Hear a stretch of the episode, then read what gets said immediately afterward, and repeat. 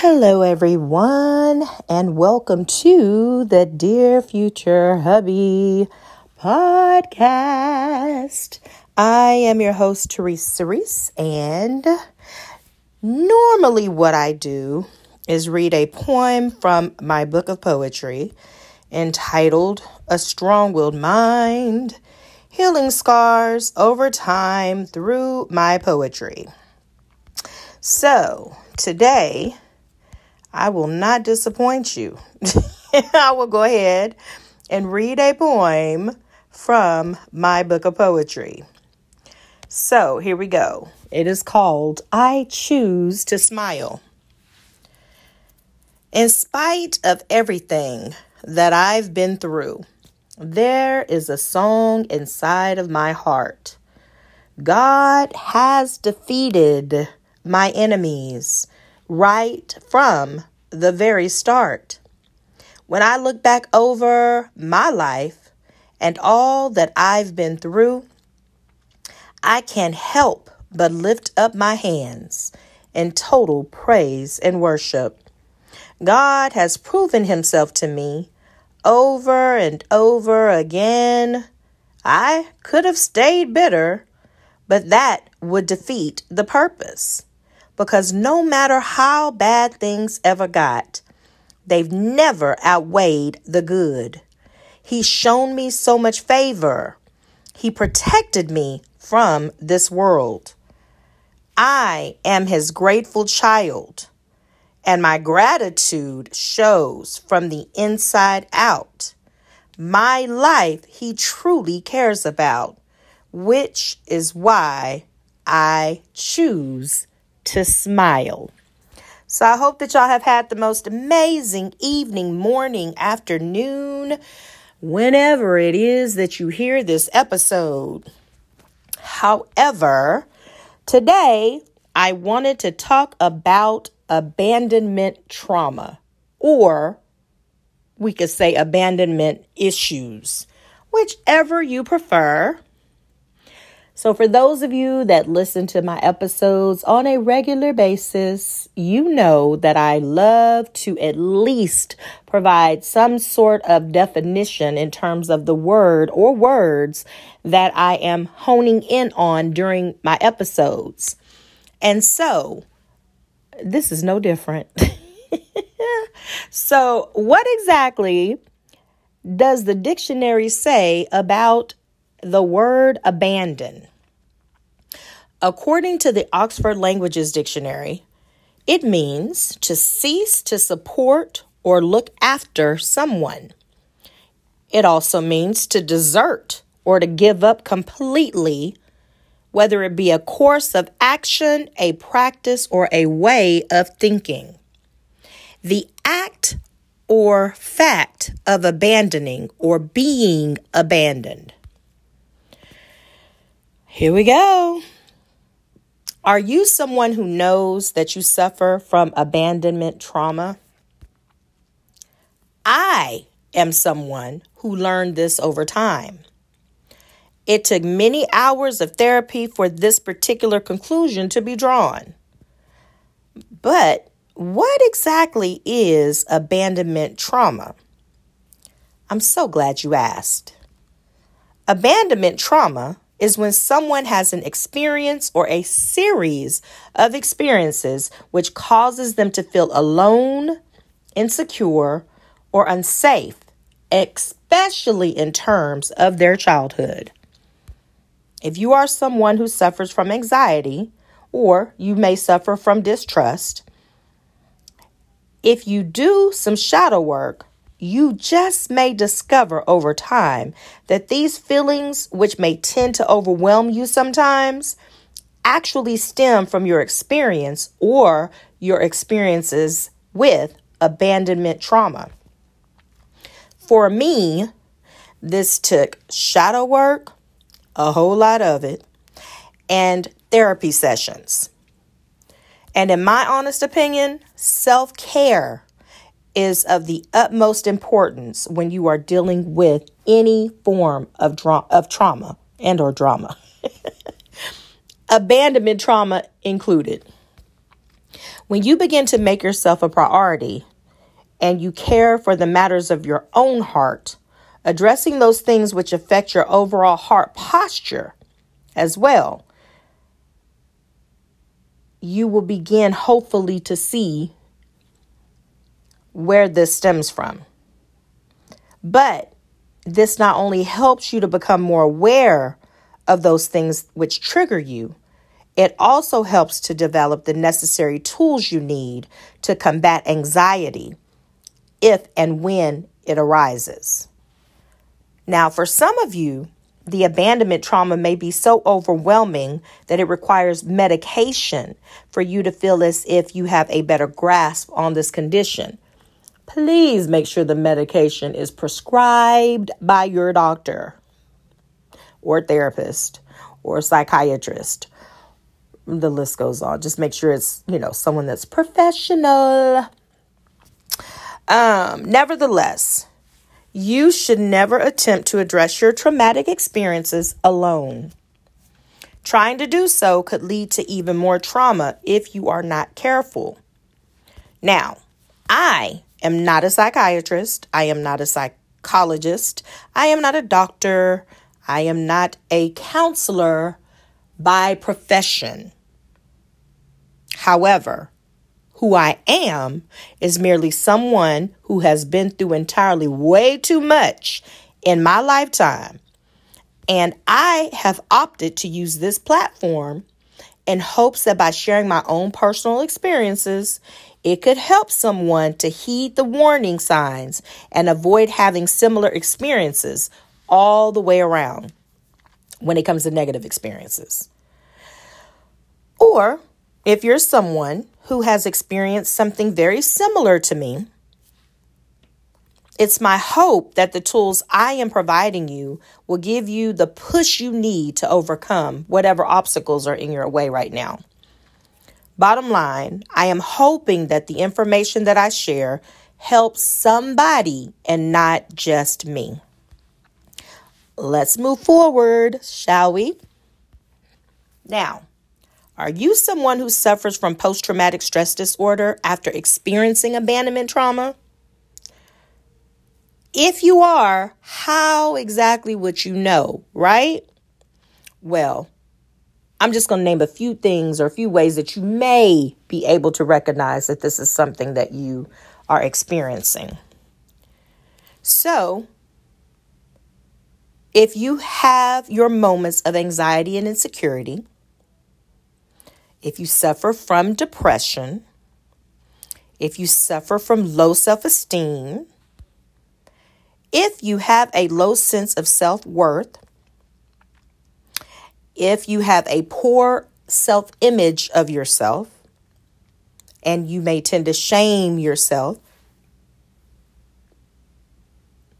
if you have these feelings that you are inadequate or that you're not enough, If you experience feelings of helplessness, if you find it hard to form healthy relationships, whether they are in your younger years or in your latter seasoned years,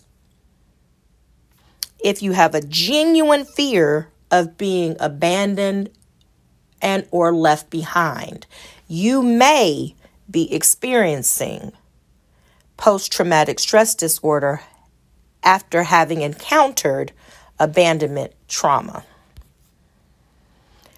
However, as I literally was stating some of those symptoms or some of those signs or some of those red flags, the very last thing that I stated in terms of experiencing PTSD after abandonment trauma, an example came to my mind. So the last thing that I stated was if you have a genuine fear of being abandoned or left behind. So I'm going to give you an example. And for those of you who listen to my episodes on a pretty regular basis, you know that I love to give examples. And so this time I'm going to use myself as an example. I do that a lot too. So, a few months ago, my sweetheart invited me to go with him on a road trip to another city because a friend of his was having a christening for his wife and I mean, with his wife for their child, their son. Now, although he is very much aware, I'm talking about my sweetheart, of my past because I've been very, very transparent from day one. Um, and because we have very in depth conversations about my past traumas and about his past traumas, just so that way we're not walking blindly in this getting to know one another. Um, and he doesn't operate the way some people have in my past, I've noticed, he has too, that anxiety will still rear its ugly little head. Now, although I say little, those who truly suffer from anxiety know that it can appear to be as gigantic as anything else when facing anxiety head on. And I get that. However, I'm saying little on purpose because the more we begin to face our fears head on, over time, the smaller those mountains become. That's just my personal opinion. So, in regards to my example, anxiety crept in as we were preparing for our trip out of town. And while he was away doing all that he could on his end to prepare for the trip, like putting gas in his vehicle um, and whatever else, I had these thoughts. And they went a little something like this He is not taking me on this trip. He just wanted to be nice. He's probably already there by now. So, where exactly did those thoughts come from? you may wonder. I wondered too. Well, for starters, just to let you know, this particular individual has not abandoned me. In fact, he has done the complete opposite and has been present during each traumatic experience I have encountered since he and I became friends. So, there was really no truth to those thoughts, but they popped up anyway and they were very convincing at the time. So much to the point that I literally had a panic attack, a panic attack, anxiety attack, however, whatever you want to call it. And by the time he showed up on the scene, he was under the impression that I was upset about something totally different. He thought I was upset because he opted to switch vehicles at the last minute but that wasn't what it was. So when I took a moment to explain to him the reason, he sat me down and then we began to unpack where exactly those thoughts were coming from. Then he gave me the biggest hug and said, I wouldn't do that to you. I want you to be by my side on this trip. So, how many of y'all know that reassurance can go a real long way, especially when you are someone who is suffering from PTSD pertaining to really any kind of trauma? But right now, we're talking about abandonment trauma. And that was one of the best road trips I have ever taken to date. However, did y'all hear how, or can you think or imagine how those thoughts would have impacted not only the trip, but the conversation had they been left unaddressed? Had they not been cast down? How things would have ended with potentially more trauma? All because if I would have opted. I didn't opt to do that. I did the opposite of what I was, I didn't bottle it up like the old me used to. I actually took a moment to address where are those thoughts coming from. What I will say though is that there are times, depending on when you are having a panic attack, and this I believe comes with therapy and skill and practice. There are times when you're having an anxiety attack that you may choose to be silent. And in that particular atmosphere, that is using wisdom. I remember times where I did not know that that's what was taking place with me, and I would have an all, I mean, a, a, a huge panic attack. And I didn't know that that's what it was. And so it played out in a very volatile way because I didn't know that I was having an anxiety attack. And so the way that I reacted was not the best way. And so I believe that it's wisdom. I believe using wisdom. Sometimes you do have to just not say anything um, and kind of allow that emotion to kind of pass through. And then once you're in a safe atmosphere, unpack that emotion. So that way you're acknowledging it as it's taking place, but you're not giving it so, you're not giving it a voice on purpose that's something that takes practice. Trust me, it's something that takes practice. And I have learned when to express and when not to express and how to revisit it later. And so you, it'll go something like this. Okay, so you know that moment when we were in line and all of a sudden I just kind of like started shaking my leg I didn't understand it at the time, but when that gentleman was standing behind me and he was getting a little bit too close, it made me feel nervous. And I literally was having an anxiety attack. Oh, that's what it was? Okay. Well, so we now know that if we get in a public place and someone is standing too close, I'll just put it, yeah, I'll put my hand behind you, or you can just take a couple of steps up, and then that way, hopefully, that'll ease that anxiety. Okay? So that's how it goes whenever you take time out to process it before you say something. Um, but this brings me to another point. A solid support base is imperative when it comes to coping with abandonment issues or just trauma, period you have to have a good support system in order for you to in order to help you heal. Now there's a, a verse in the bible that says two are better than one. Um, i don't have that whole passage memorized but i'm going to use that example.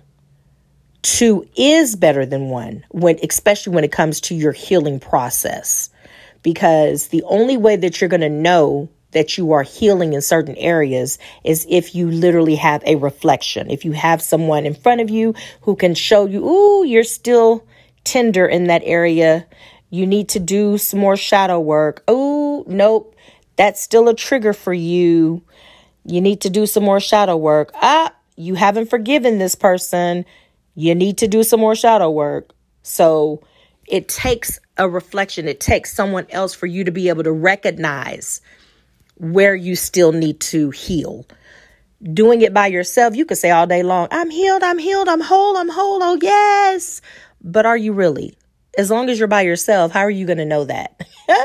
you're going to tell you'll you'll convince yourself of that, but it literally takes another person and when you're in a situation for you to recognize, "Ooh, you know what? I think I'm I'm healed as long as I don't cross that that threshold." As long as we don't talk about it, I'm good. Well, then you still need to heal. So that's just something to keep in mind. I truly believe that two is better than one in that regard, and having someone to hold you accountable when it comes to your healing process will, I mean, I believe that eventually you'll be great that you had someone to hold you accountable. Self care is also just as important. So, how can we heal from abandonment trauma? I just spoke about it, but I'm going to speak about it again because that's how important I think that it is. Create a solid support system. Now, only you know what it takes and what it looks like when others are supportive of you. I'm not saying that you're going to always know because sometimes you don't know. Some people, they feel as if they don't need affection. And then they find out later that they have created a wall because of their traumatic experience. But then once they're in a safe place, they come to realize, oh, wait a minute. I love holding hands. Oh, wait a minute. I love when you touch the small of my back. Oh my God. I love when you kiss me on my forehead.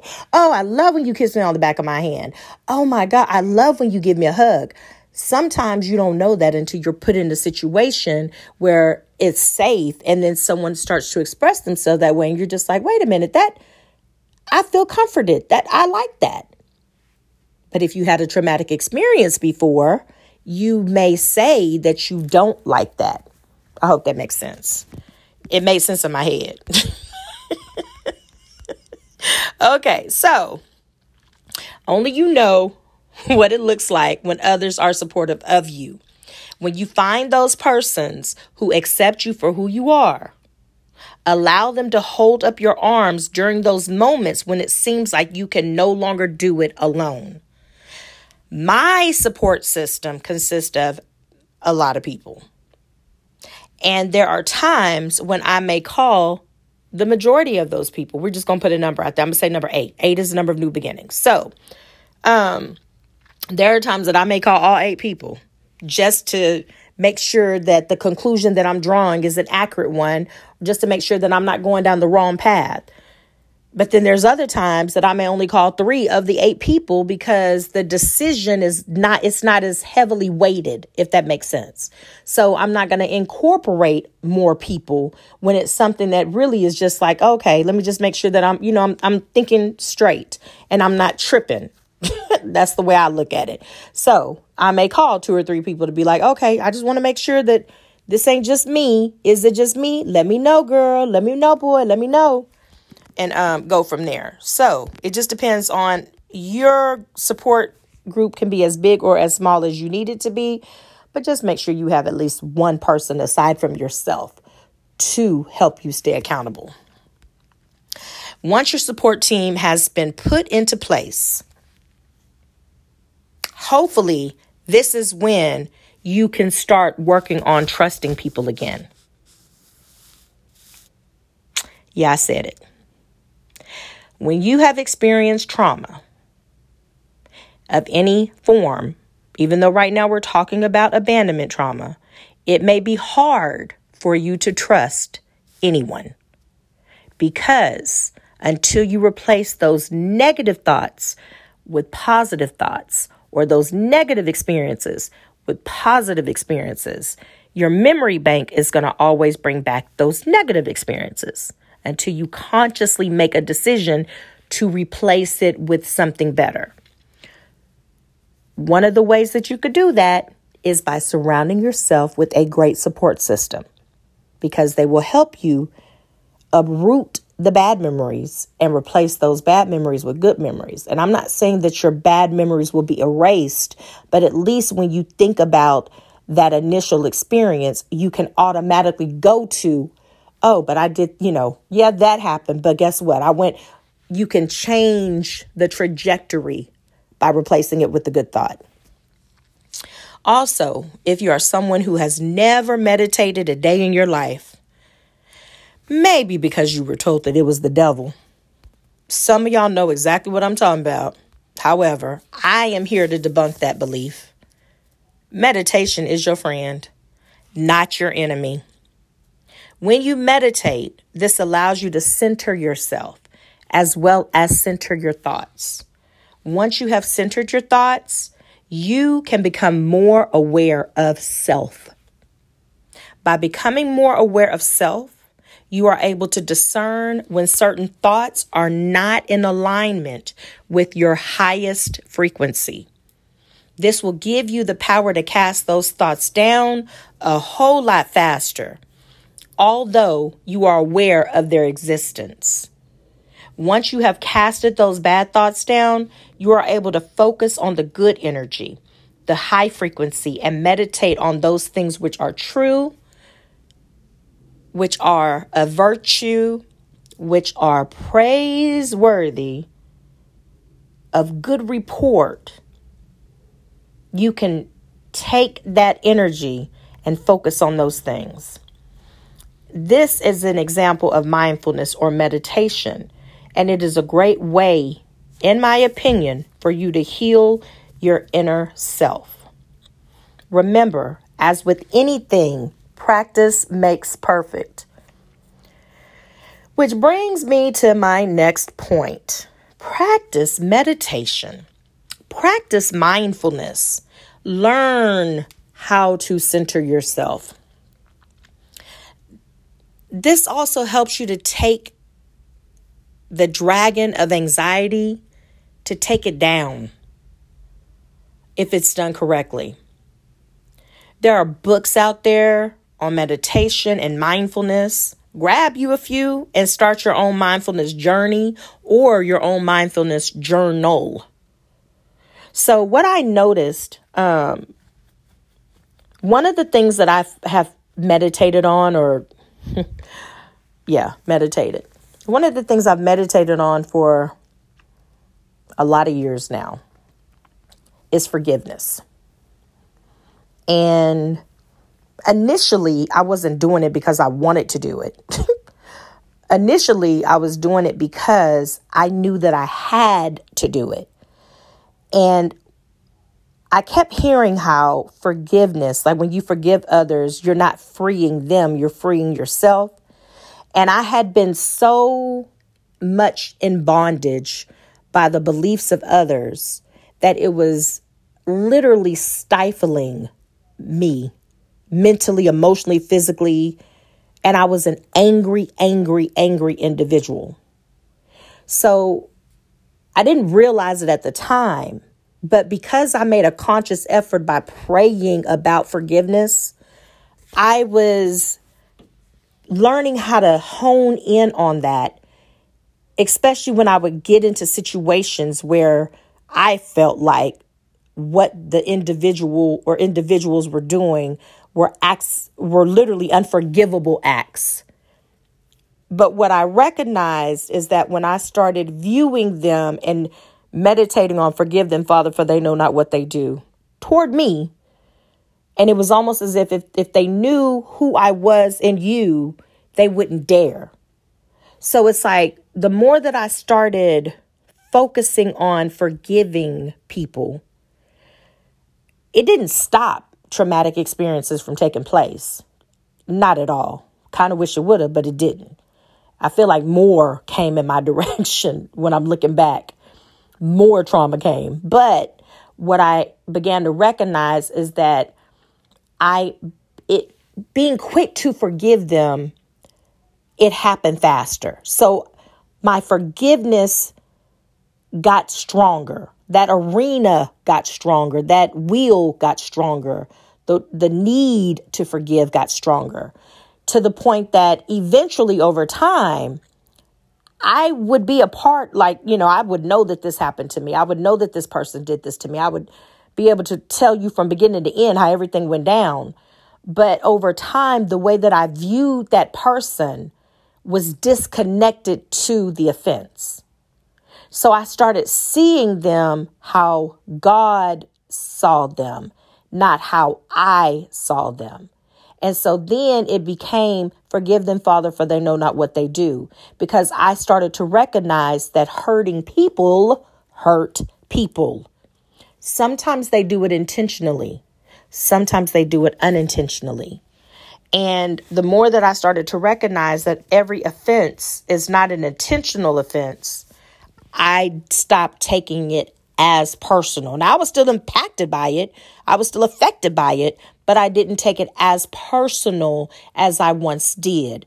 In fact, I started being empathetic toward the individual and feeling sorry for the individual to a certain degree because I'm just like, you just don't know any better. This is your def- defense mechanism. This is how you quote unquote guard your heart. You don't really know the magnitude of what type of if you knew the magnitude of what you were doing to hurt me, 9 times out of 10 you wouldn't do it.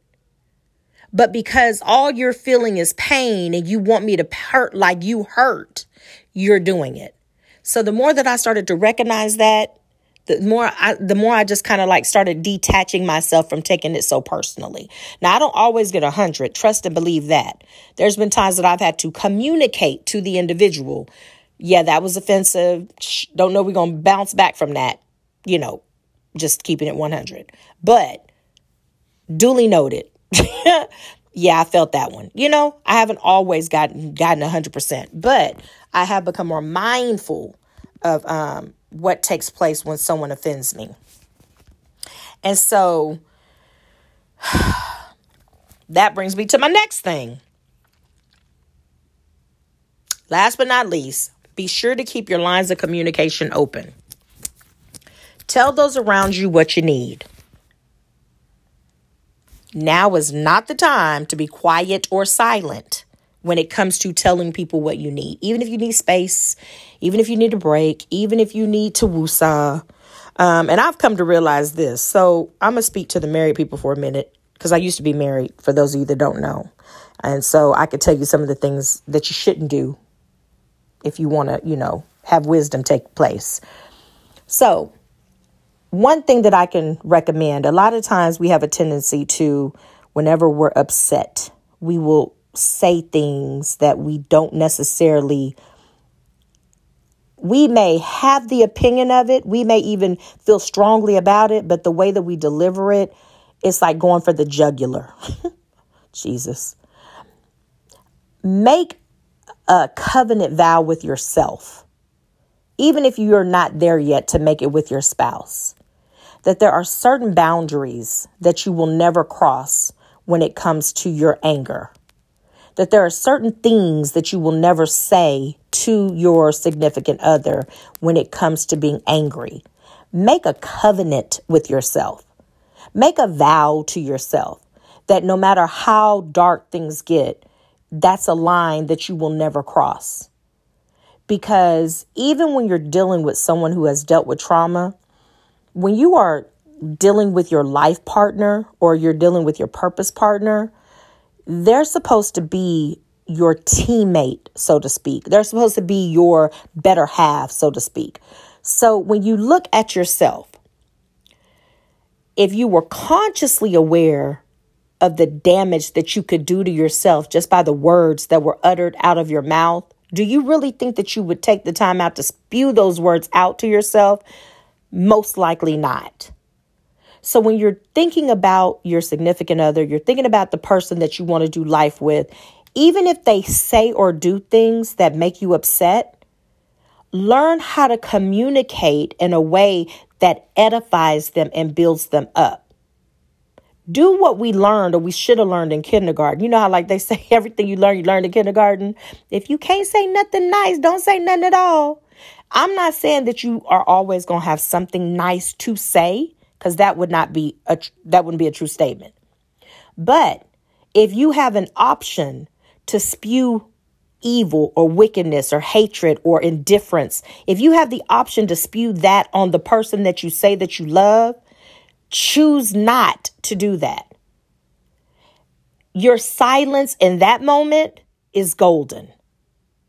If you don't have anything nice to say, if the words that are going to come out of your mouth are going to shut them all the way down, is if the words that are going to come out of your mouth are going to make them go into their shell, if the words that are about to come out of your mouth are going to make them resent you or hate you, don't say them take a moment. If you got to journal it, if you got to record it somewhere else where you could delete it quickly, if you got to go call your best friend, if you got to go call on Jesus, if you got to go call on your pet, do your best not to use the person that you say that you love as grounds for you to be verbally abusive. And the reason why I'm sharing this is because when I look over my past, my entire past, that's something that I failed in miserably in some of my relationships. Because anytime that I was upset, I would use my tongue was like a sword and I would just get to chopping. You reap what you sow.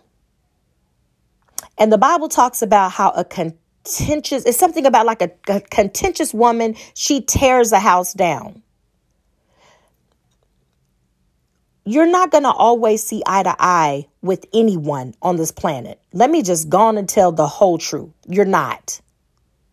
To believe that you're going to always see eye to eye with anyone, you are literally deceiving yourself because there's people that are going they have they've lived their own lives. They're going to have their own experiences and they're just not going to see things the way that you see them. It doesn't make you all the way right. It doesn't make them all the way right. It doesn't it's not ever a matter of right or wrong truth be told. And i think that's where we get in a lot of arguments because we're trying to prove how right we are. Whew.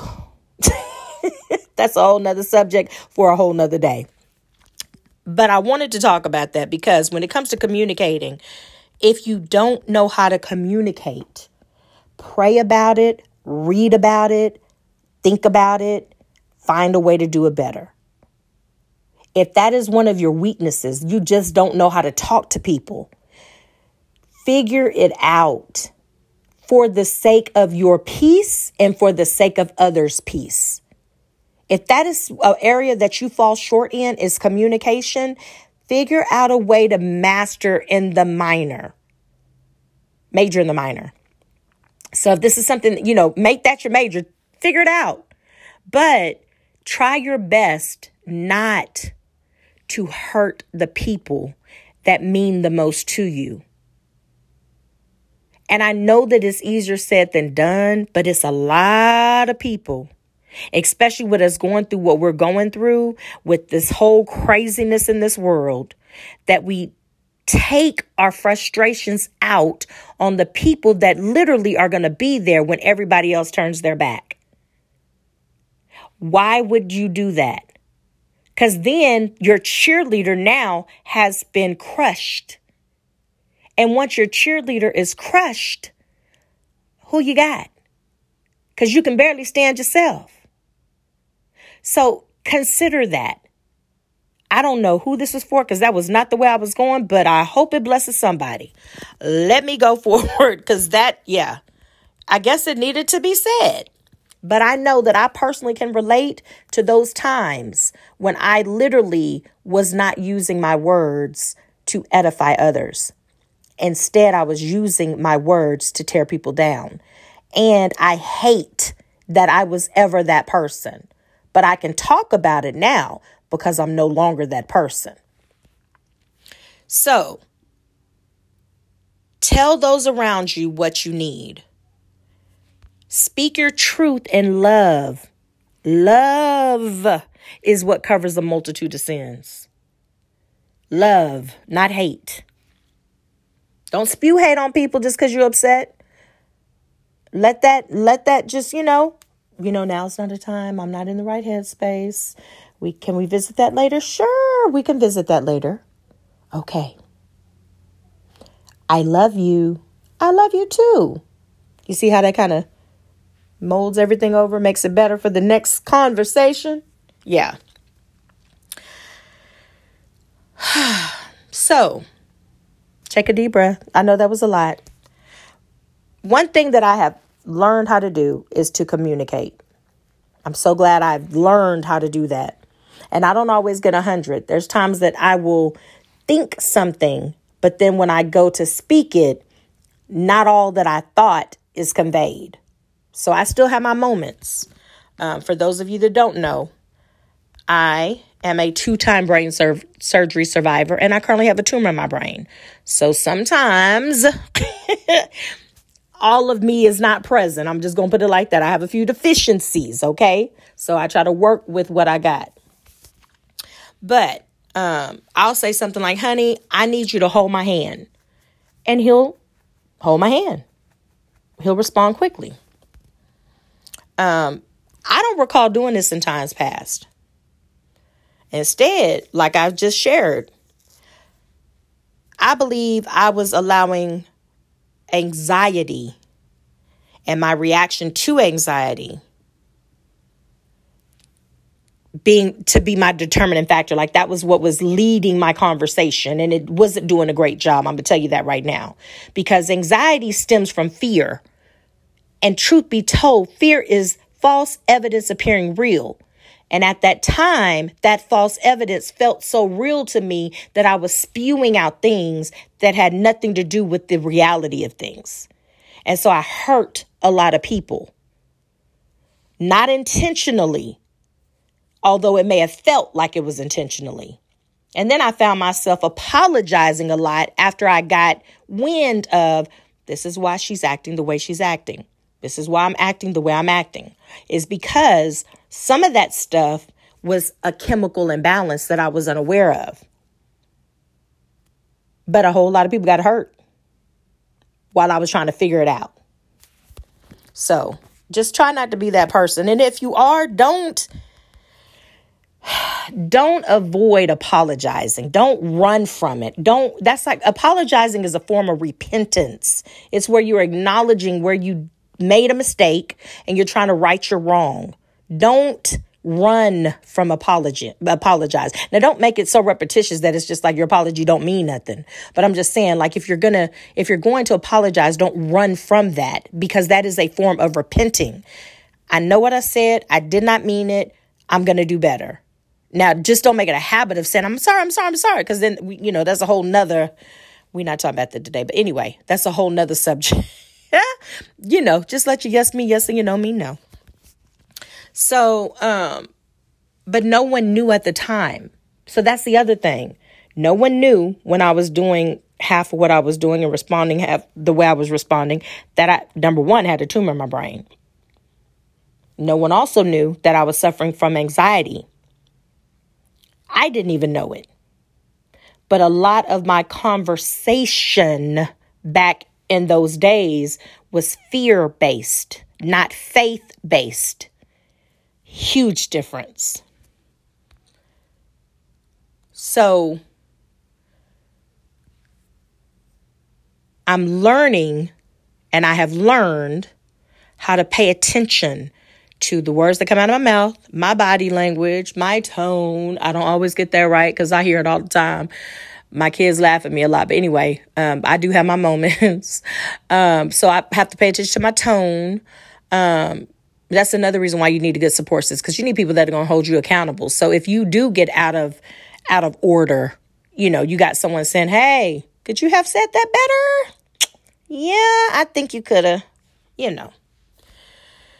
So, what I've noticed is that my sweetheart pays attention to my body language and he can tell when I am having a panic attack. Now, I've lived with this for so many years that I don't always pick up on it. But when he sees it, he gently addresses it and he does whatever he can to try to calm me down. And sometimes it's instantaneous. Like he just, you know, okay, I could she she's having a panic attack. Hey, you know, let me grab your hand or whatever. And so that's what I mean by surrounding yourself with a solid support system. A few of my colleagues are also a part of that support system. And you'll be amazed at just hearing, hey, Teresa, did you get something to eat today? Have you eaten? Because sometimes you could be under so much stress that you don't even realize that you don't let breakfast, lunch, and nearly dinner pass you by before you're actually grabbing a bite to eat. So I'm grateful for my colleagues. And asking someone if they have eaten anything today might not sound like a big deal to you, but trust me, that has been a big deal to me. Or when someone's like, hey, are you okay? Because we're so used to saying, oh, I'm good, everything is fine, when it's really not. That's another reason why you should surround yourself with people who truly care.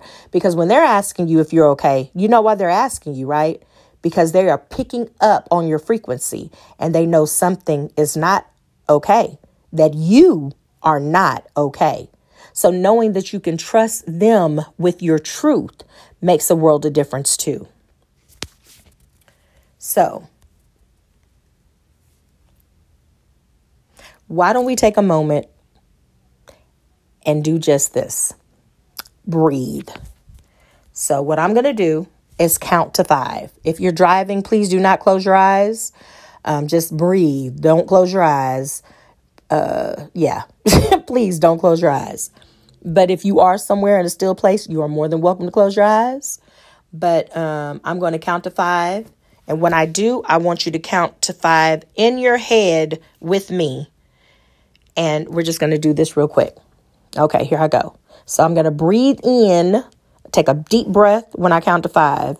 You're going to hear me, and then I'm going to breathe down, which is five, four, three, two, one, and do that three times. We're just going to do it once for the sake of time. So here we go. Oh, let me do it like this. let me try it. Five, no, one, two, three, four, five. Five, four, three, two, one. Okay. okay. So try that three to five times. Just breathing in, counting to five, and then breathing out, counting down from five. While you're still you can have music in the background, soft music in the background if you want or not. It's up to you. But pay attention to your breathing. I, am literally only showing you that because it's a part of centering yourself. Pay attention to your breathing. And you will be able to recognize if you take time out to just breathe in and then you take time out to breathe out and you do that repetitiously, you will begin to see a change in your frequency. You will be you'll be able to see the difference in your energy. I don't know what it is or why it is that way, but by your breathing in and breathing out and being mindful of your breathing, you can literally center yourself. And some of the stress that we have on us will just fall by the wayside. And it's necessary. If you can make a habit of doing that two to three times a day or what however many times you, a day you need it in order for you to stay centered um, that's a great habit to have. Is just remember to breathe. It's just that simple. Just remember to breathe. I sent a message out today to my team and i literally put stay calm and remember to breathe. Because it's something that simple that makes the world a difference. And so I hope that helps someone. But please, if you're driving, don't close your eyes. Please don't do that. Um, now, some signs of abandonment issues, I'm gonna I'm gonna list them so you'll at least know. If you have an um, extreme fear of separation, anxiety, if you are reluctant to commit to anyone fully or to anything fully, if you have a flight mentality, if you're quick to move on to avoid being attached to anyone, um, when you consume yourself with aiming to please other people, when you cannot take criticism at all, in fact, you may be hypersensitive to any form of criticism, when you feel insecure, when you feel unworthy of love, in my opinion, this is why it is of the utmost importance to practice self love on a daily basis. If you struggle in this area, here's a suggestion start off by challenging yourself. I know I did this a few years back where I did, I was trying to do a 30 day challenge, y'all. I think I only lasted maybe 10 days. But anyway, the whole point was I was literally trying to figure out a way to practice self love. And that's what I did. And so for you, it may be five days. It may be one day. It may be 10 days, or it could be 30 days. But each day, do something for yourself. Something as simple as a nap for 30 minutes, maybe dancing in the mirror for 15 minutes, maybe soaking in the tub, listening to some beautiful soft music and lighting the candles, um, getting your feet done, your hair done, your nails done, everything did.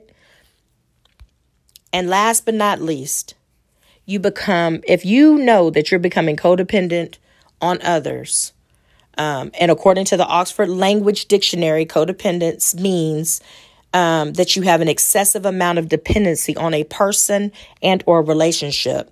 Those are signs that you may be suffering from abandonment trauma or issues. So, if you desire to overcome abandonment issues, you must be willing to put in the work emotionally, physically, mentally, and spiritually. And although it is understandable how we may want positive reinforcement to come directly from our loved ones, this isn't taking full responsibility for our own emotions. However, when we do take full responsibility for our emotions, which I believe is truly required, um, if we want to overcome our abandonment issues, then we may slowly but surely begin to see that it's not as big of a mountain as it once was. Please also understand this will not be something that takes place overnight, nor is it a guarantee that we will ever be 100% rid of the aftermath caused when becoming a victim of abandonment. However, even when facing our fears head on, please remember your happiness is not up to your partner, it is up to you. So you do the work, do your shadow work, learn how to evaluate your actions, and learn how to evaluate your thoughts. This is going to conclude my episode. So I do hope that this blesses someone, encourages someone.